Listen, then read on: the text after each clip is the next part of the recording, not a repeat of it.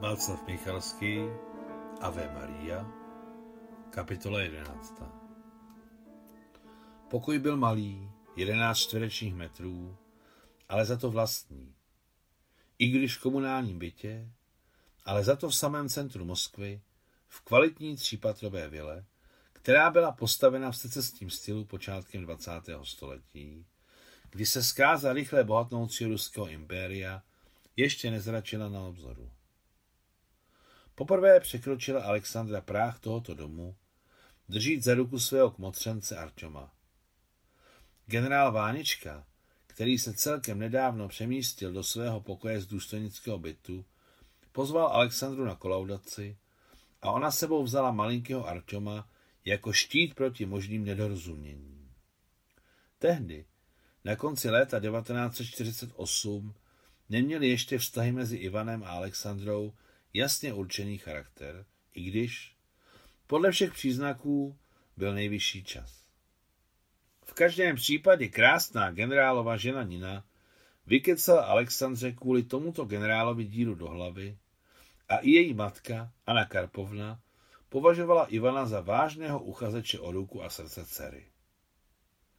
Vánička předpokládal, že oslaví kolaudaci s Alexandrou ve dvou, ale nenašel v sobě sílu nevyjádřit znepokojení, když viděl křena, navíc tak hezkého, tak přívětivě zářícího velkýma černýma očima, které zaujímaly málem polovinu jeho obličejíčku. A proč máš tak velkém domě tak malý pokoj?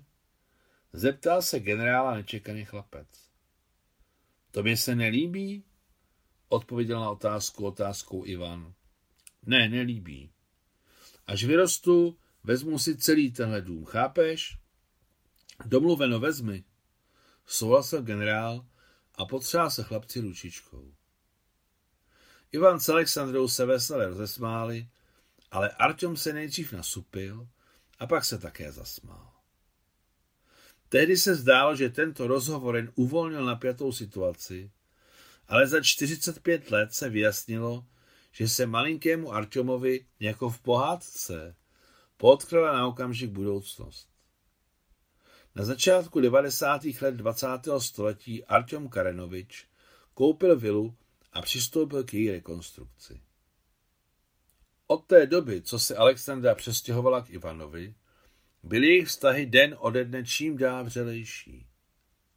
Jak doba, co se znali, frontové bratrství a vzájemná fyzická náklonost, tak přirozený, nikoli vstrojený smysl pro humor, vedli k tomu, že měli pohodlný život.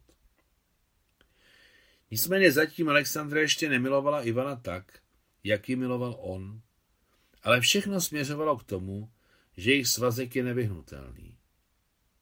Občas dokonce pomýšlela na to, že by bylo dobré s ním uzavřít snětek. Představovala si sebe sama v bílém vzdušném závoji a Ivana v generálské uniformě. Zdálo se jí to všechno naprosto skvělé.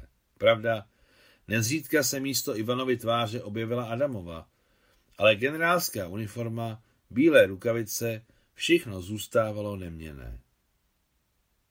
O církevním sňatku přemýšlela, ale nahlas o tom nemluvila, jelikož věděla, že postavení generála Váničky sňatek v kostele neumožňuje. Celkově šlo všechno svojí cestou a najednou až chabát. Po Ašchabádu se jejich vztahy málem rozpadly, ale neočekávaně to ustáli jako šťastný dům po zemětřesení.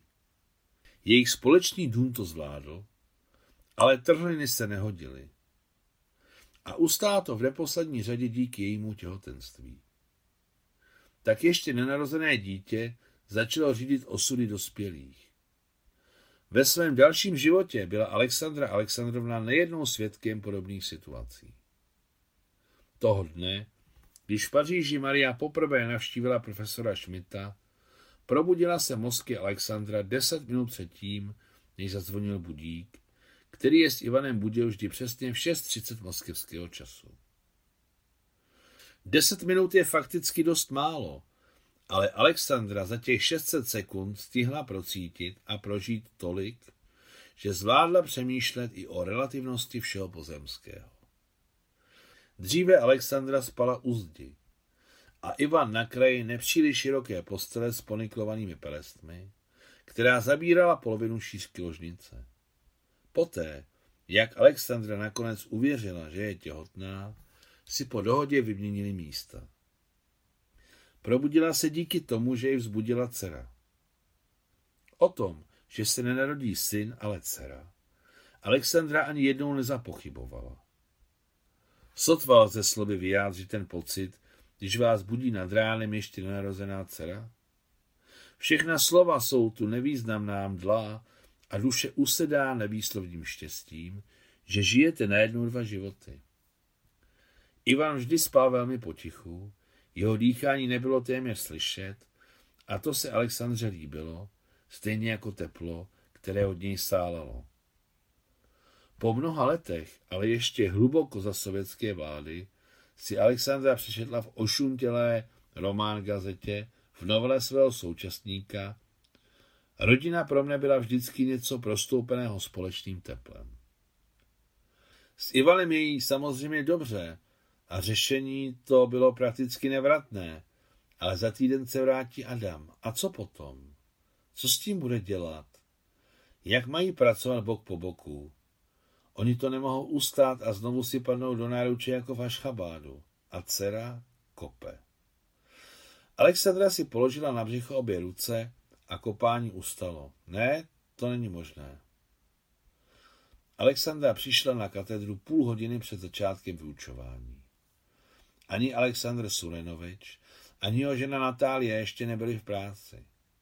Když si odemkla dveře vlastním klíčem, aniž by rozsvítila, prošla za ranního zimního šera prostornou pracovnou papikovou stolu, položila na ně žádost o uvolnění a běžela na vyučování.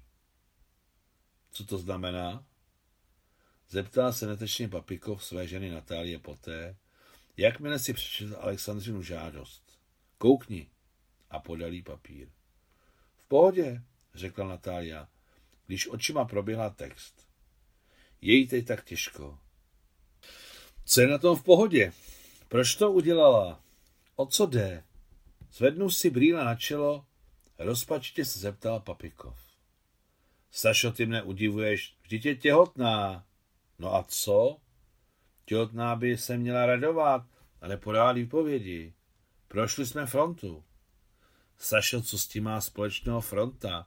Je teď provdaná za svého bývalého velitele batalionu, který je teď generál. No a co? Sašo, jak jste divní vy muži. Dítě s generálem a najednou je tu Adam. Co je na tom nejasného? A to mi nedošlo. Zamrkav unavenýma hnědýma očima, zarazil se Aleksandr Surenovič. Tobě ne, ale i ano. Jak má pracovat s jedním mužem a žít s druhým? Ale hlavní je pro ně, myslím, dítě. Ona se za malé bojí. Má za sebou už smutnou zkušenost a tak teď je pro ní nejdůležitější ochránit dítě.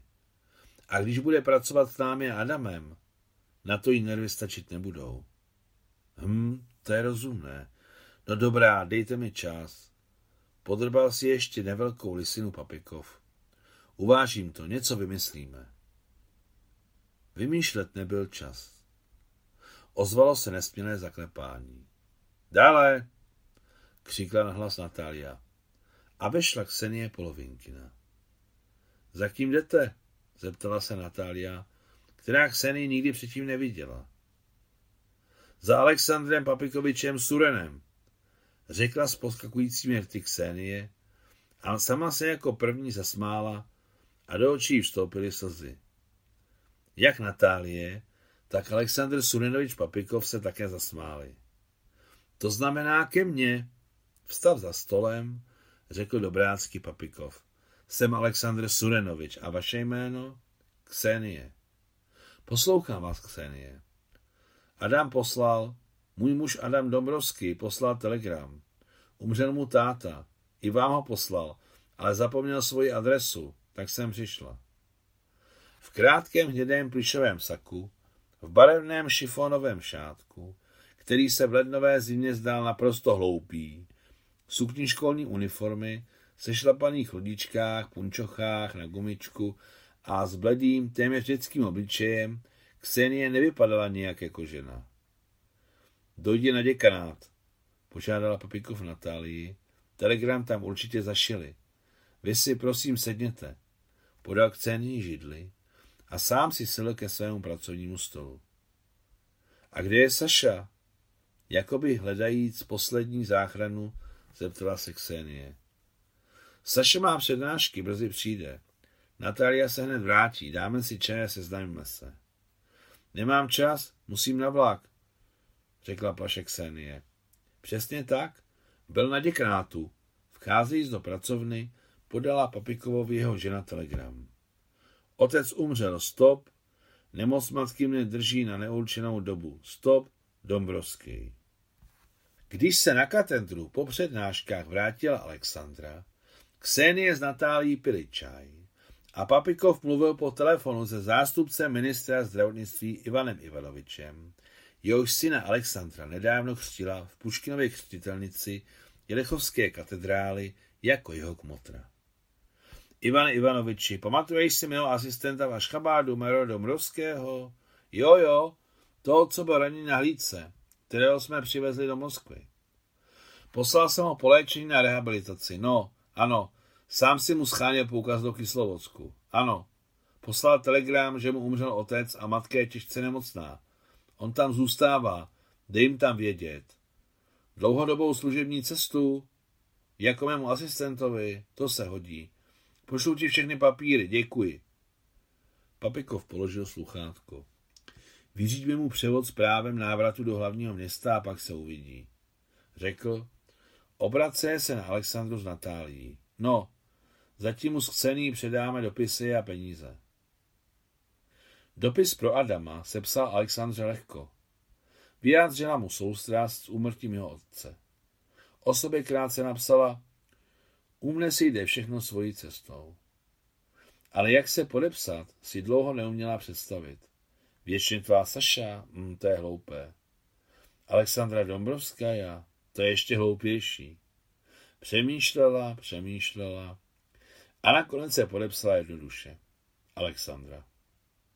Těžce se jí podepisovalo, ale přece jen sobě našla sílu o nic neprosit, nic nevymáhat, na nic nenarážet a tak si zachovat vlastní důstojnost. I když co je důstojnost, co hrdost? Svůj život by mu ráda hodila pod nohy, ale teď není sama. Má Ivana a v ní je někdo, kdo je důležitější než Váněčka a asi, možná, než Adam. Konec 11. kapitoly.